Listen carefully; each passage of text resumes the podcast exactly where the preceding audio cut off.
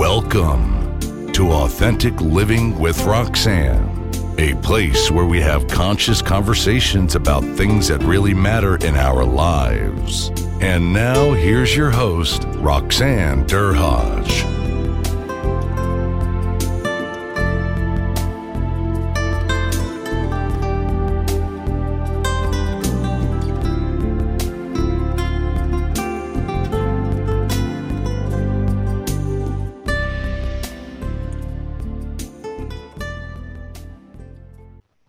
Hi, everyone. It's uh, Roxanne Derhodge from the Authentic Living with Roxanne. Uh, this week, I have a, a friend, uh, Marion Grobb Finkelstein. And uh, Marion, thanks for being on the show again. Oh, it's great to be here, Roxanne. Always a delight to chat with you. So, Marion's uh, a, been in the field of speaking for a couple of decades. She's a workplace communication specialist, and uh, you know does a lot of keynote speaking and training. And recently, um, back in March, she launched her new book, which is a it's something I remember being around her actually visiting, and we were talking about the concept of the book, and it's something that I think has been in fruition for quite a long time. So I'm going to tell you a little bit uh, about the book, and then we're just going to jump into it because I, I think this is a book that all of us can use on an ongoing basis. Um, it's one of those things that we can all relate um, to the concept of the book. So the, the name of the book is called The Finkelstein Factor, um, aka What to Do When Things Go Wrong Because You Know They Will.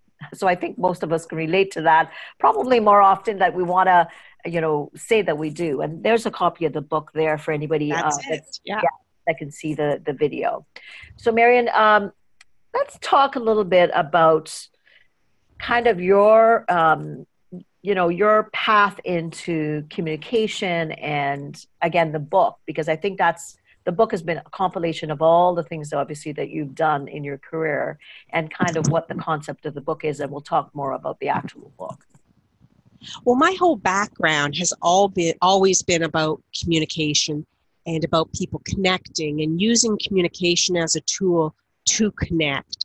And one of the things I found in working with clients nationwide is that whenever there's a conflict of any sort or challenge of any sort, whether it's between people or between corporate goals and people not meeting them, or whether it's between your dreams, your aspirations, whatever it is, and not meeting them, there's a communication piece in there. There always is. It begins with self talk how you communicate with yourself, and it ends with how you communicate with other people. And so that seed has been there for decades, honestly, decades. And my whole background is as a, a former director of communication of international museums and uh, or excuse me, international airports and national museums and federal departments. I have a real good understanding across this country that even though this wonderful Canada is so diverse in so many ways, and that's what makes us so cool and neat as Canadians. We ha- also have a lot of commonalities, and one of them is that we all have communication challenges and we all have disappointments in our life, and we all can, can benefit from building a little more resiliency and having a few tools that can help us do that so that we're not struggling as much. And that's what that book is all about. So let's let's jump right into it because I would say that uh, you know I talk on, on resilience all the time, and it's something that most of us would like to learn more about. So tell us about the Finkelstein factor and tell them about the title because I remember you uh, playing around with it and, and yeah. it's, it's, actually kind of neat the way you came up, about with the with the name. Um, just kind of tell them the concept and how it works with resilience with, in reference to the title. Sure, of course. Well, the title is The Finkelstein Factor, and the subtitle really kind of says it all, as you mentioned in the intro what to do when things go wrong, dot, dot, dot, because you know they will. Sigh. Mm-hmm. Things go wrong in life. They can be little tiny irritating things that, eh, not a big deal. And they can be way up there, big life altering things we all deal with those. And so myself personally, as I mentioned, I, lots of my clients have dealt with different things, different situations, workplace situations, and challenges. And I personally have encountered some as well, as I'm sure you and every one of your listeners has. In fact, there's probably some people online right now who are dealing with a very difficult situation and they don't quite know what to do about it. This book is all about don't give up. There are some systems in place here that can help you just reshift the way that you think, reprogram your mindset, and give you a different perspective.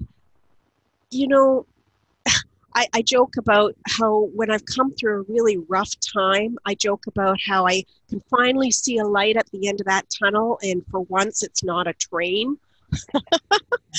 That's what that book is about. It's getting rid of the train and it's providing a guiding light. And so, what it does is it's very systematic. It goes through different chapters of different steps and they build on one another. You don't have to follow one chapter after another, but it, it doesn't hurt.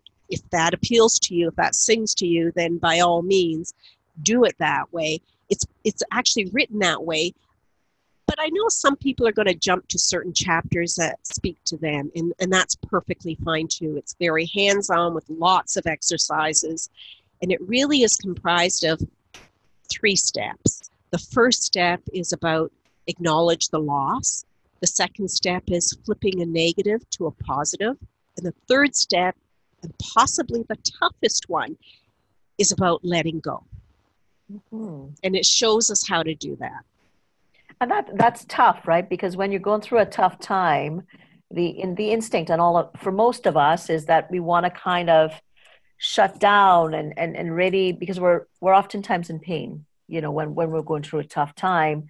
And mm-hmm. what we know basically was what you're saying is like like learning to look at it um, and let go of whatever pain it is. But when we're in pain, it's harder for us to look up.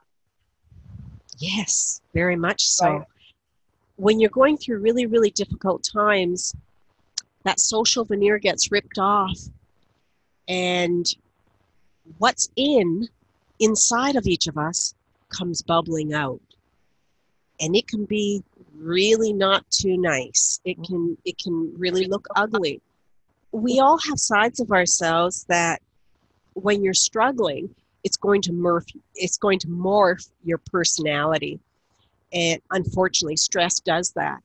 And so, what this book does is it it, it encourages you, it, it gives you a way to take that energy of that bubbling uh, anguish and agony and pain, and it helps you to funnel it in a more constructive, productive way that's going to help and support you.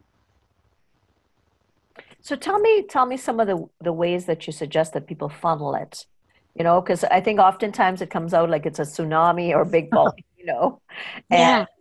and so then, true. And then you think, oh, I shouldn't, I shouldn't have, I shouldn't have reacted like that. You know, I, you know, I needed more time. Those types of things, right? And in retrospect, I, you know, I think, uh, you know, most of us want to learn how to not have that that funnel cloud kind of following us. So, what kind of things in the book do you kind of suggest or exercises that people could potentially try to to have a different reaction um, when they're that upset?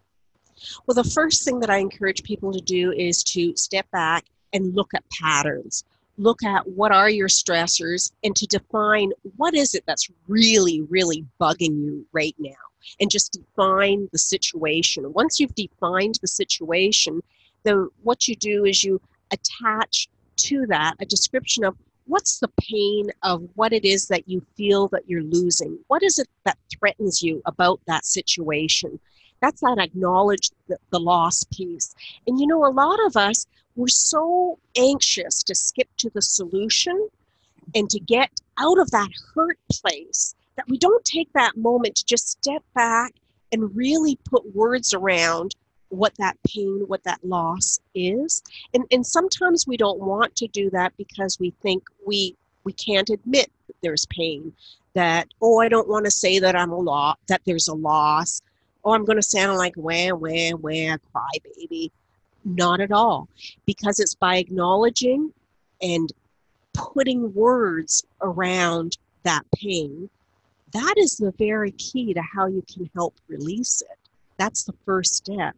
So, the first thing I would suggest to people is acknowledge the pain, define the situation, whatever it might be. It could be a bully boss, it could be a colleague that's just absolutely miserable to deal with. It could be a really difficult client. It could be a goal that you missed. It could be a job loss.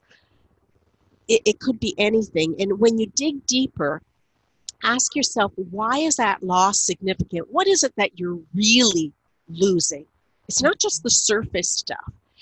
You know, when I do workshops on the Finkelstein factor and the flip it formula, that's what I call it, uh, the second step about flipping the negative to the positive when I do workshops about that and I ask people, what are some of the losses that you've experienced?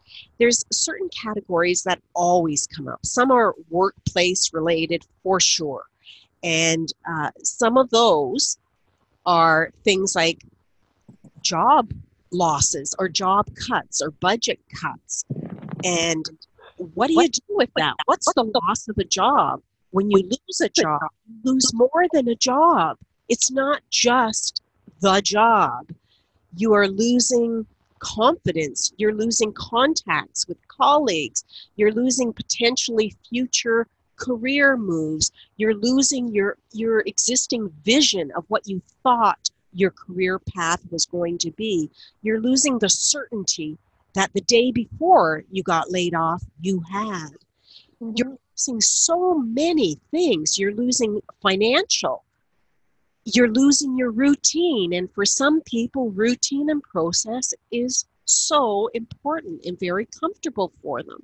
Mm-hmm. So I invite and encourage your listeners to think about what is it that they've lost recently? What is it that keeps them up at night? What is it that they find in those quiet morning moments when they're all alone and they can't sleep?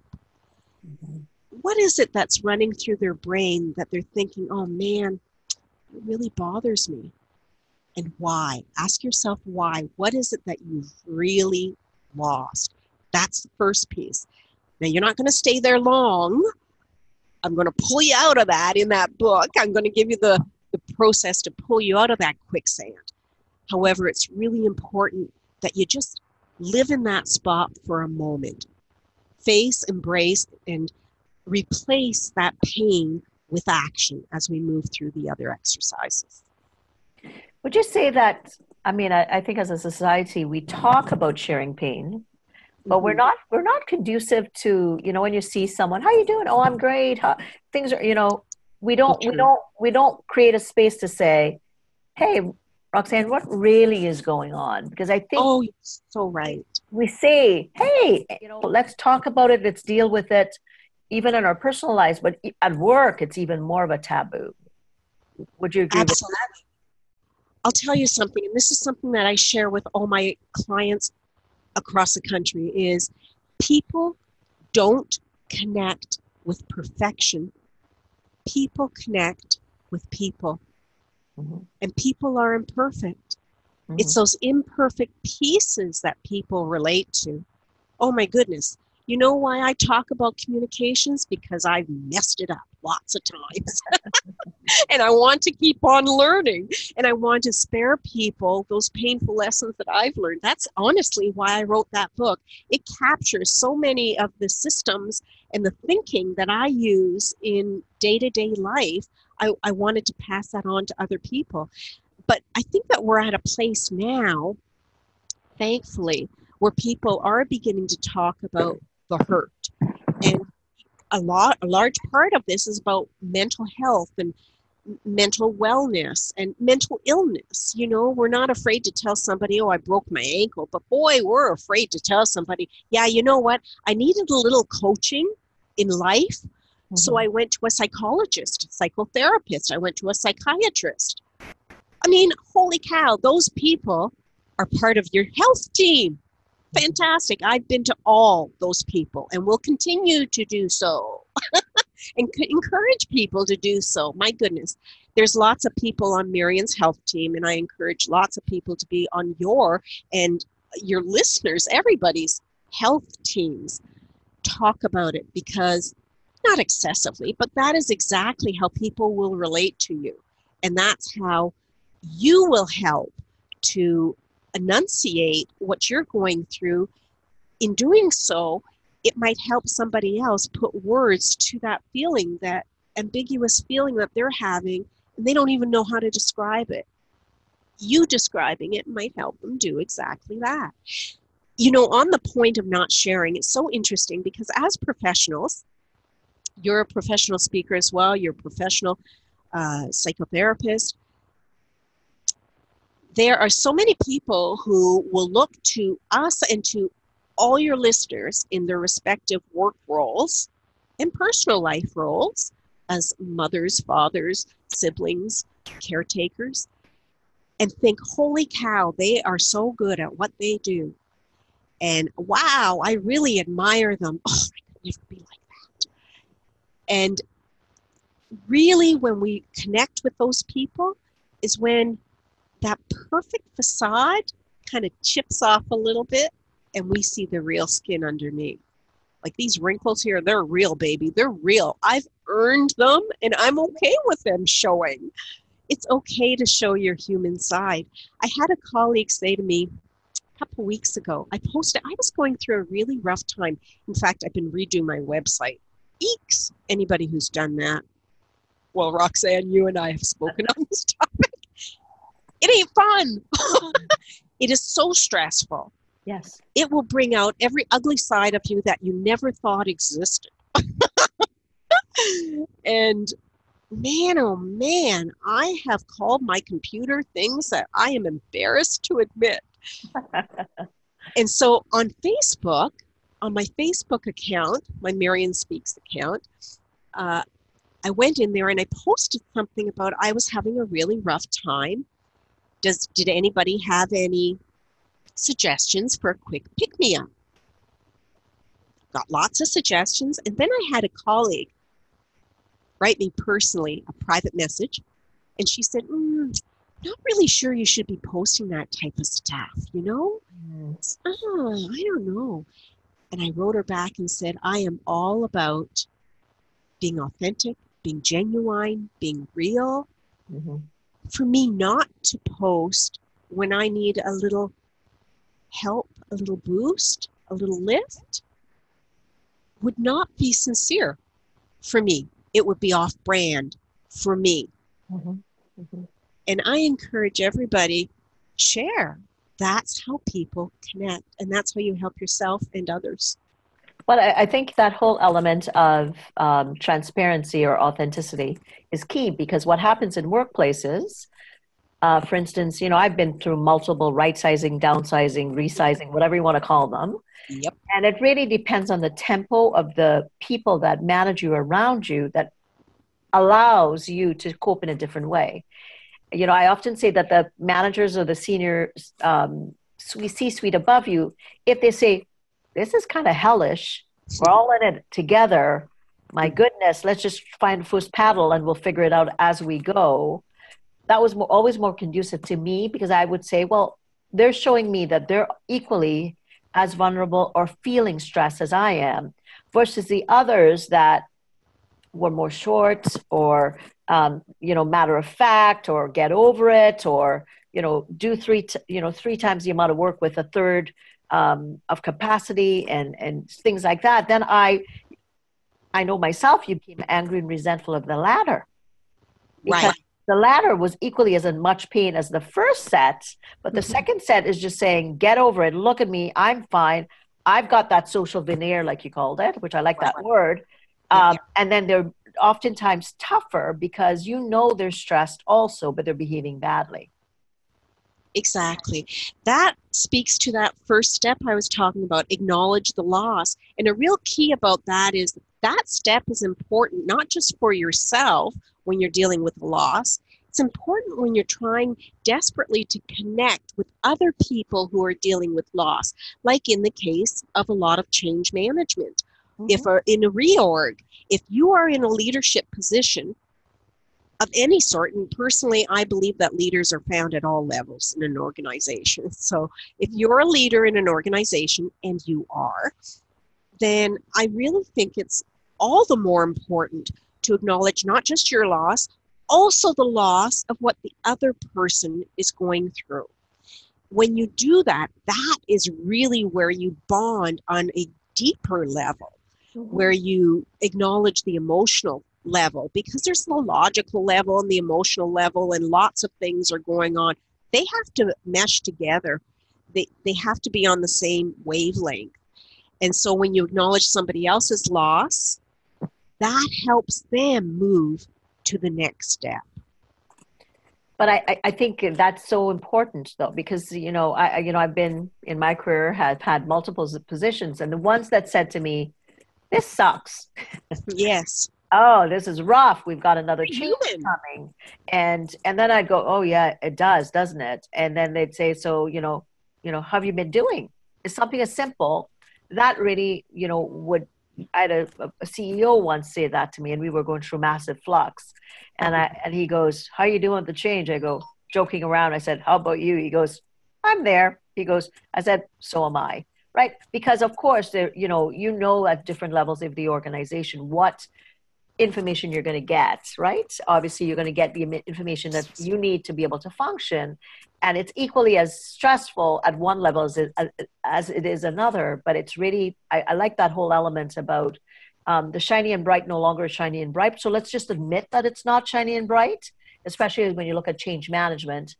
It's, it's never a flawless, seamless um, approach, but people can make the difference between their approach. Indeed, absolutely right. And shiny and bright appearing shiny and bright, you know, it just appears fake. Mm-hmm. Mm-hmm. It does not appear. I have a, a, a person who said to me once that she really can't stand inauthentic people. Okay. And that everything in her life, she will only let the sunshine and lollipops version hmm. be presented to other people. And I'm thinking to myself, wow, paradox here. Like it's a, a contradiction. On one side, she says she can't stand ingenuine people. And on the other hand, she will not say anything that's not less than perfect. Mm. So, warning to the perfect Pollyannas out there you are going to disengage people. If you appear perfect or think that you have to appear perfect, mm-hmm. you're not. You're human holy cow. I mean, people connect most strongly when you show your human side and your vulnerable side. Absolutely. I think that's the implicit connection that we're often looking for when we're going through a, a, a loss. We want someone to say, you know, Roxanne, that's so familiar. It's maybe not the same, but I've had sim- a similar situation. And boy, you know, I did this and this and this, and it didn't work. And yeah. maybe consider that. And then you kind of go, oh, okay, that person's joining with me in some way. As obviously as a you know as, as a psychotherapist, I get it because that's what my job is in that context, or as a coach. But when you do that in your everyday life, whether you're a neighbor, um, a mm-hmm. husband or a wife a friend, a colleague. Like, you know, I, I think it's amazing that you put out on Facebook, oh my God, this sucks, blah, blah, blah. Because you know what? All of us have, have been there or, or will be going there soon. Right. So then we kind of go, wow, yeah, it's no big deal. You get through it. It's, it's normal. Um, but I think that vulnerability is what a lot of people are afraid of because if I don't look put together, what does that tell people about me? Right. Exactly. Tells them that you're human you know, if you're put together 90% of the time, well, that 10% are days like normal days where it's whatever, just not a great day. I'll tell you what, like for the last week, I've been battling a cold, and today was the first day I woke up and went, "Yay, I feel okay." Yeah. I, uh, you know, I have hardly eaten in the last week, but I've been drinking tons of fluids. I've had no appetite, but today I woke up and went, "Yay, I've got appetite today! Hallelujah!" so all that to say everybody has down days. Everybody has that 10% where you're not feeling great. Life goes on. I find that both consoling and deeply disturbing sometimes but life goes on when we're having problems and challenges. And, and you know I, I find some solace in that. And you can do that by sharing some of that loss because when you do that, as you were alluding to, when bosses and colleagues share, it tells people that you're not alone. And humans, the nature of being human is we are social beasts, we are communal beasts. We don't live on islands, we don't live in solitude. Mm-hmm. If you do, well, some people do, I suppose, but mm-mm, mm-mm. no, not all people who live alone. I mean, like remote, alone, alone. Uh, anyways, whole other topic. But uh, if we are communal people, and so communing and finding that community and that mutual pieces, those mutual pieces are so important on being human. And that's part of the acknowledging the loss. So let's talk about the flipping of yeah. the of the because that, that I mean obviously that you know I think that's the that's oftentimes the, the the the biggest pebble that should people be able to do that what they do is they they really are uh, they're able to bounce back a lot quicker. So let's talk about some of the things that you've talked about in the book that right. you can use to kind of, you know, I leverage themselves out because the longer we stay in, uh, the harder it is to get out. Indeed. Uh, well, what I present is four questions. I call them the four flippin' questions. and, uh, excuse me, I'm going to cough. Pardon me. And I'm going to really focus on one right now that I, I, I've been told is exceptionally useful. And I know I use it in my vernacular and my common speech just about every day.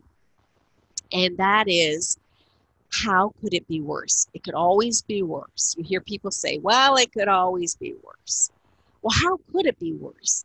And so I invite people in that question to go into your situation and ask yourself, wow, how can I amplify this situation so it could even be more horrible? Now you might be asking yourself, why why are you doing that? Well, you're going to come out. I'll tell you why in a sec. We're going to flip that in a sec and find relief and gratitude that it's not that bad. That's why. So let's look at the situation of we were talking about a job loss, for example. How could it be worse? Well, it could have happened years before. It could have happened to more people in the organization. It could have happened uh, when you were at a more vulnerable place in your personal life.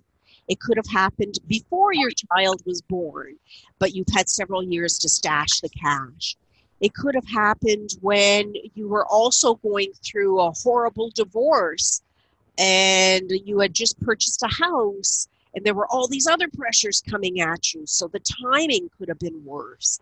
So you can look at frequency intensity duration. It could have been these cuts could have been coming over a period of two years and you're constantly waiting for the shoe to drop. How could your situation be worse? Then once you define all those ways and really think about it like i mean not just, oh, well, yeah, okay, there's two or three examples. I mean, really think about how could it be worse? Wrap your head and your heart around that. And then breathe a sigh of relief because it's not as bad as it could be. Mm-hmm. What that does is it helps to really plant the seeds of gratitude. Mm-hmm. And sometimes we don't do that enough. Sometimes we have a sense of gratitude and it's very vague. We don't actually specify why it is that we feel grateful for our lives. Oh, yeah, I'm grateful. Yeah, I'm grateful for everything. Putting words around what you're grateful for really helps to empower you. Let me give you a personal example. It was about maybe four or five years ago. I was down in Florida, very grateful. and over the course of about a month or so, I started getting really stiff. I started such that my joints became increasingly sore.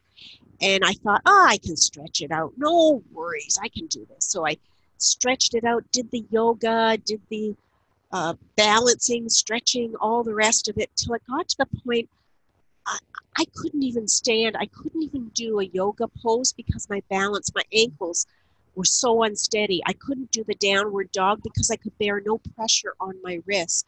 I could barely lift my leg up to get into bed. I, I could not bend down to get the casserole dish in the bottom shelf. I couldn't raise my arms to dry my hair properly. I would have to time it. I knew I had about 10 seconds to wash my hair in the shower, so I would time it and 10 seconds, and then I had to put my hands down. I couldn't move. Those are just some examples. It was indescribable, the pain.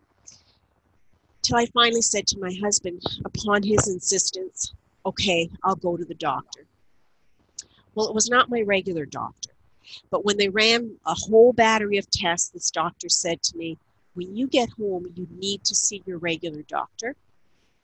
And I said, Well, what is the issue exactly? He said, Well, I'm really not in a position to diagnose you because I'm not your regular doctor, but it definitely sounds like your inflammation is way through the roof. And it's likely some sort of arthritis, rheumatoid arthritis. And that is exactly what it was. He put me on some heavy duty drugs, prednisone. And so I went on prednisone for about a week, 10 days. As soon as I got off that, hit again. Had to go back to him. I was so upset because we were celebrating our 25th wedding anniversary. And I remember being in the doctor's office, sitting on his examination table. I had never been to Hawaii, and we've been planning this for months and months with another couple of friends. And I remember breaking down into tears and saying, I'm going to ruin our 25th wedding anniversary. And he said to me, No, no, we're going to get you through this. He gave me another script. I went on the trip. I did everything I could. I remember we rented a Jeep, and I don't know if you've been in Jeeps, but they're really high. And I'm five foot two, not too high. And normally you would just hop on and get into the back seat. Uh, I couldn't pull myself up because my wrists were my vulnerable spot. So I remember putting my my arms on the seat just like this and pulling myself up so I could get into the vehicle. All that to say, when I looked at that loss, it was tremendous at the time because I didn't know was I losing my whole life as I knew it. I had, and that's when I really realized I lead a very active life. I mean, Roxanne, you and I, as as speakers, we travel. I travel with carry on only. I could not lift my bag and put it in the overhead. I would not be able to do that. I didn't know if I was rewriting the whole future of my life. I, couldn't do yoga. I couldn't I couldn't cook. I couldn't take care of my personal hygiene. I, I couldn't do anything. And it was horribly frightening. Now, what it gave me a chance to do is to exercise that step of how could it be worse? Well, it could have been forever. Mm-hmm. And it only hit me when I was in my 50s. My niece was in her 20s when she was diagnosed with rheumatoid arthritis. She's the first person I thought of it could have been worse for me. It could have been more severe. It could have been that I didn't react to the first bout of chemicals, uh, of uh, drugs, uh, the pharmaceuticals. It could have been that I might not have had a supportive husband. Oh my God, he was amazing. It could have been that I didn't have a family who understood. It could have been that we weren't in a bungalow I might have had to go up and down stairs. I didn't. Oh. We were on a first level bungalow. It could have been so much worse. I could have been traveling in a place where I didn't have access to medical. I could have not had insurance. It might not have been covered by insurance. It was. It could have been so much worse. And so when I thought of all those things, you know, now that I think of it, Roxanne, that might have been the beginning, one of the beginning seeds of the Finkelstein factor is thinking about all this. And I asked myself, how could it be worse? And it really made me so deeply grateful that it wasn't as bad as it could be. And the reason I share that with you and, and your listeners is to let them know whatever situation they're going through right now, whatever challenges they're grappling with. Think about how could it be worse and then flip it. It could have been worse if I didn't have a supportive system. So, what was the support system that I did have? I had my husband, my family, my friends, my colleagues. Mm-hmm. I reached out on Facebook. I reached out on social media and, and got so much support. It was amazing. It could have been worse that I, I didn't have insurance. So, what was the gift that, what was the um, grateful thing that I did have? Well, I had insurance and I had the ability to pay for insurance. Mm-hmm. Grateful, grateful. So, when you identify how it could be worse, mm-hmm. you can also identify what you can be grateful for. And that's one of the key flipping questions because it really resets your mind. It really flips you into thinking of that negative as recognizing the positives that you do have. Yeah, I like I like that. And you know, even I can think further if you think of and I can think of multiple situations in my life where something that I was going through and I thought, "Oh my goodness." And then when I look back now, is those were some of the most amazing things that came out, out of those scenarios, taking it one step further, right? And I think, wow, out of that major loss, this and this and this was possible. So you know, kind of like you, the the what could be it could be worse, and looking at it, looking at it from a gratitude lens, puts you into a, a different state automatically. Indeed, and it it accelerates that ability to recognize that gratitude piece you were saying when you look back at that scenario, well, the, the whole key with the Finkelstein factor is to not wait until it's all over necessarily, although you can.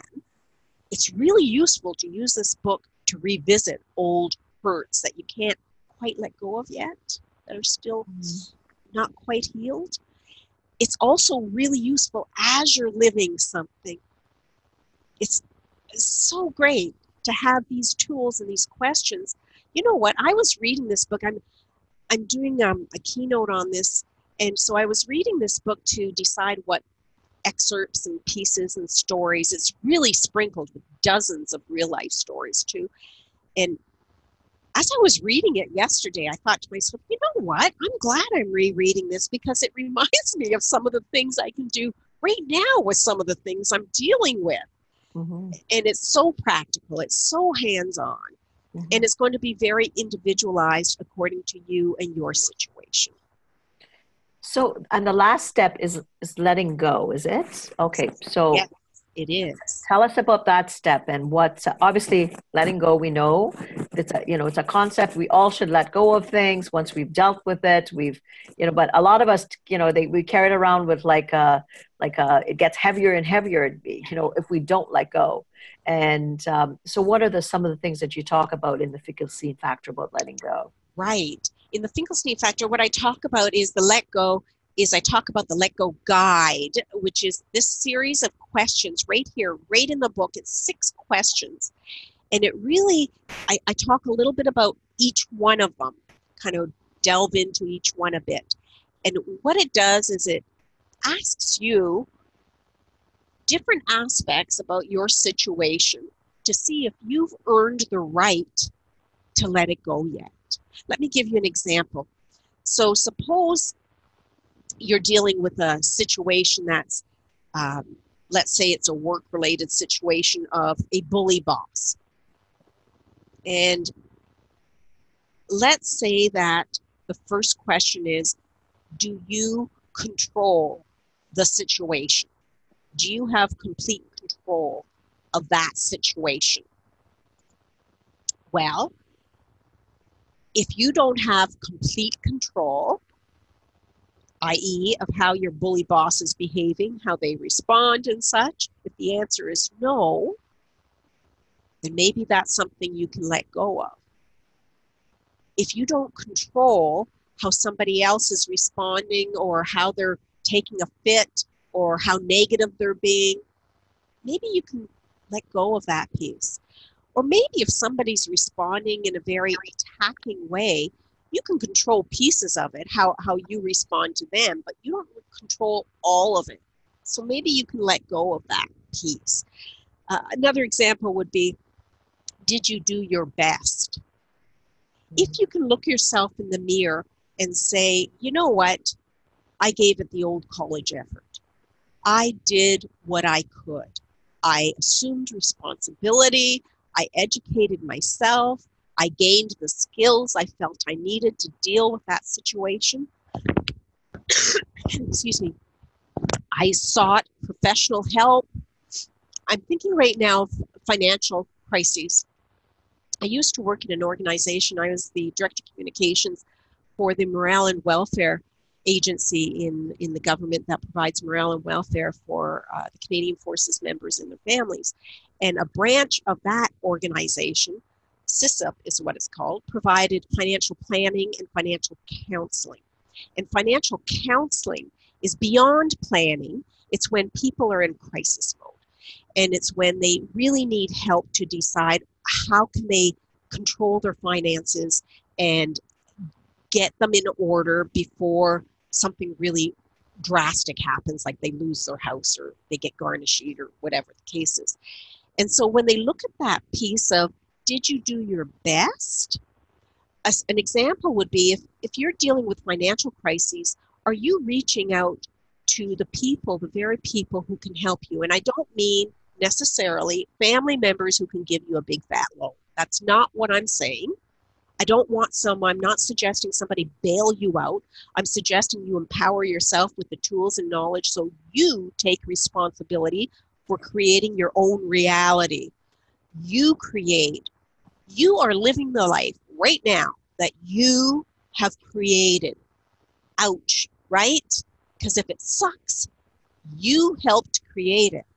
So, one of the pieces there is not only do you control it, but do did you do your best? So part of doing your best is finding that support, like we were talking about early in the session. Be human. Let people know that you need a hand, a helping hand. It's mm-hmm. perfect. Reach out when you need help. In fact, I begin the Finkelstein Factor, chapter two, which incidentally, and probably by no coincidence, the longest chapter, is all about self care. It's about taking care of yourself so you can take care of others. Self care is not selfish. So, doing your best means taking care of yourself, empowering yourself with the tools that you need to take care of whatever your situation is.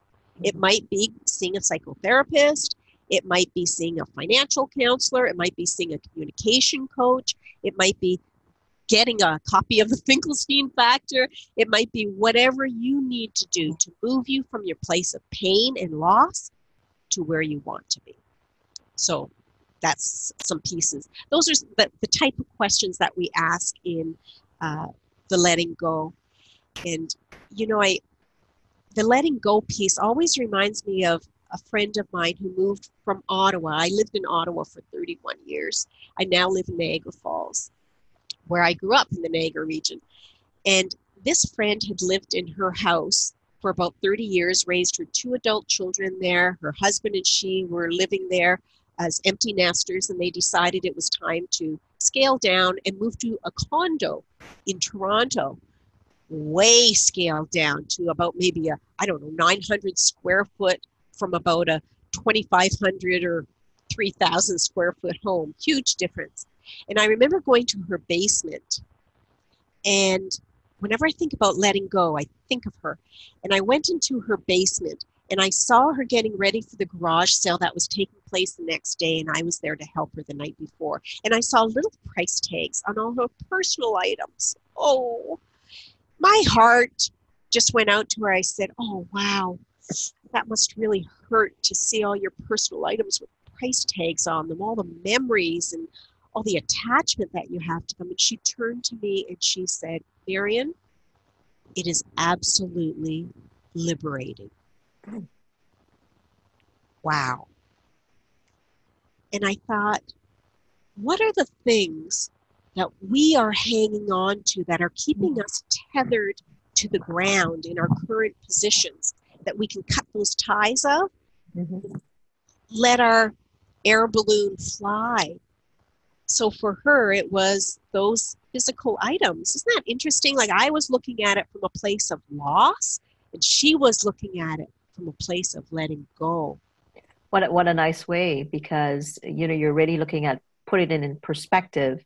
She had obviously um, lived a full life in there and, and, gone through various stages and ages and, and memories, um, and then decided that now is time for a different chapter. So it's really the shift, the flip, the flipping of it, right? Uh, exactly. from one, yeah, from one thing to say, I've been privileged to be able to do um, all these things in the space, but now it's time to give it up to some maybe someone else who can also do the same.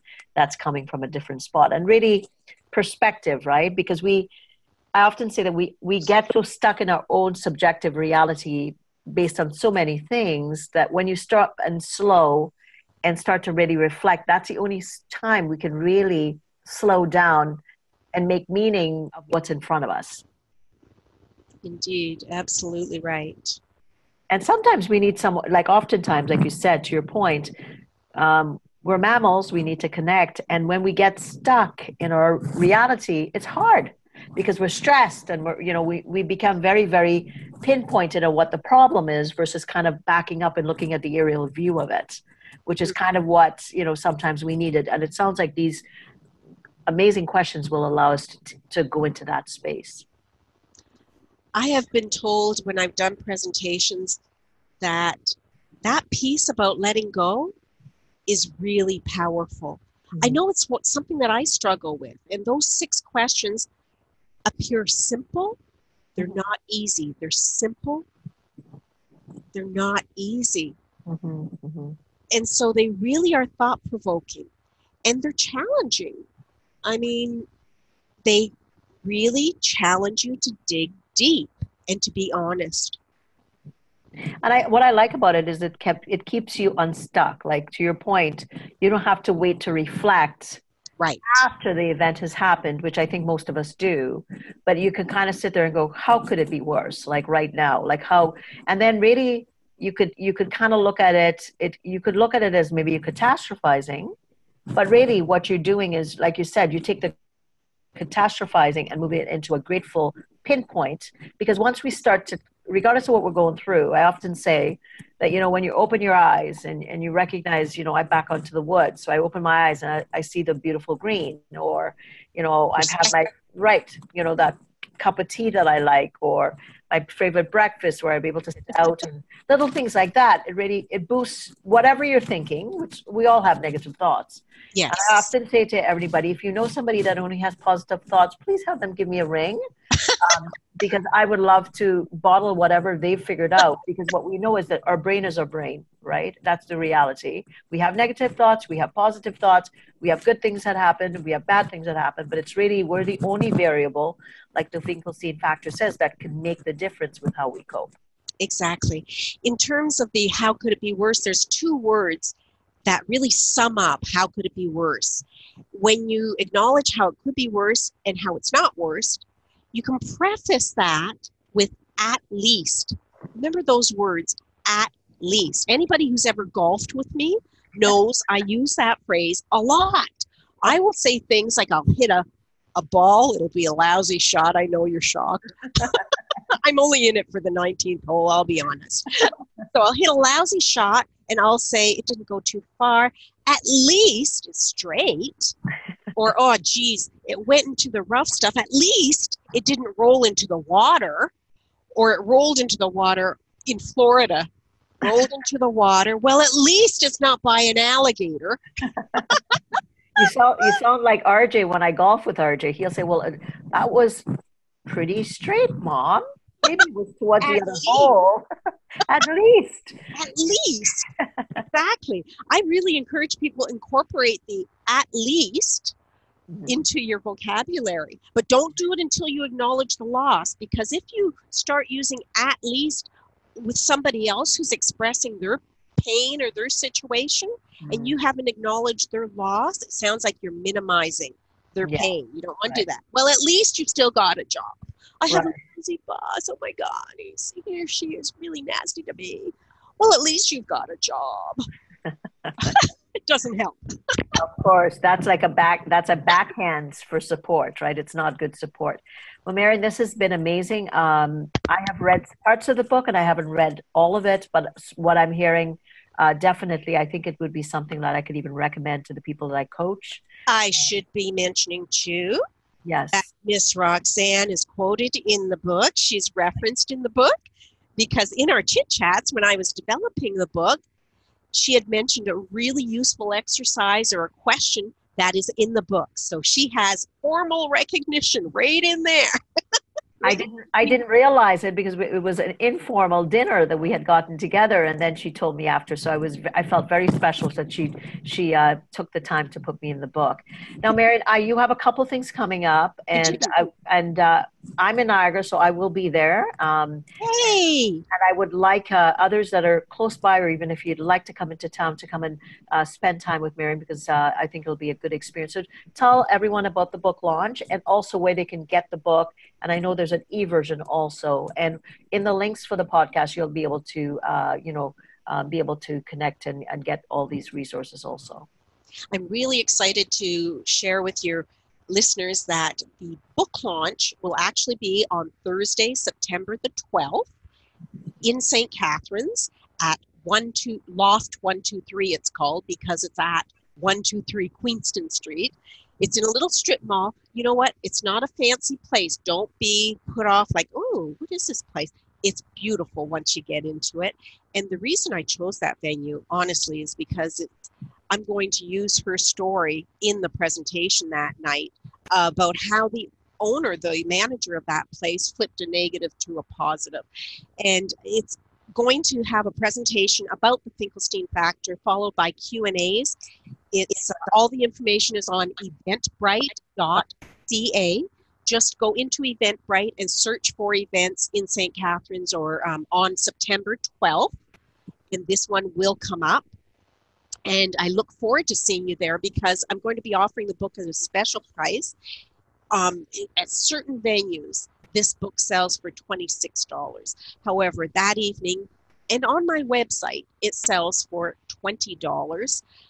On my website, uh, marionspeaks.com, you can order it. However, you're going to pay for the postage that way, which is $8. But if you come to the event, if you're able to, there's no delivery involved. So you get to pick it up and save a few bucks, which is always great. Or you can order the e version anytime and it's delivered immediately at marionspeaks.com Go to the tab, order book, and you can order it right there.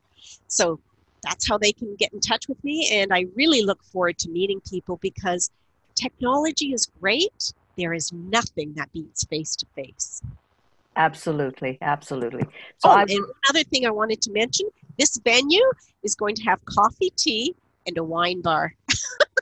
nice, nice. E- even more reason a wine bar. there you well, go. So, Marion, thanks so much for spending the time with us today. So, what I, when I think about this, uh, you know, things happen to all of us all the time. Life is rich. It, it gives us the potholes as as much as the uh, epiphanies and the great things. So t- these uh, steps that uh, Marion has shared today is going to just help us to, as we go month into one month's good, one month's not good, one week's fantastic, two weeks are horrible. That's life. And recognizing that at the end of the day, you can be in that state space and still get through it and still be grateful for all that you have because we are so very lucky um, to be able to spend the time like we have today. Marion lives right here in the Falls. I'll be able to see her at her book launch and be able to see Steve again and, and spend some time with me both. Steve, my husband, incidentally, was the inspiration for the book. and that's his last name, Miss Finkelstein. So right. he, he is definitely a, the main re- one of the main reasons for the book. Uh, so for everyone, um, what I would say to you is, uh, life happens. You can create this. Um, the space to deal with what life provides to you in a, in, in a way that you can get through it. So if you're needing any additional information on me, it's Roxanne Derhodge. Um, and I can be reached at roxannederhodge.com. I'm a mental health and wellness expert. I speak on authenticity and leadership, and I do trainings and workshops. So thanks so much for your time again, Marion, and we'll see you soon. Bye, everyone. My pleasure. Thanks for tuning in to Authentic Living with Roxanne, creating the space for positive, healthy change. Roxanne is a keynote speaker, psychotherapist, and coach. To work with Roxanne, visit roxannederhodge.com slash blueprint. We'll see you next time on Authentic Living with Roxanne.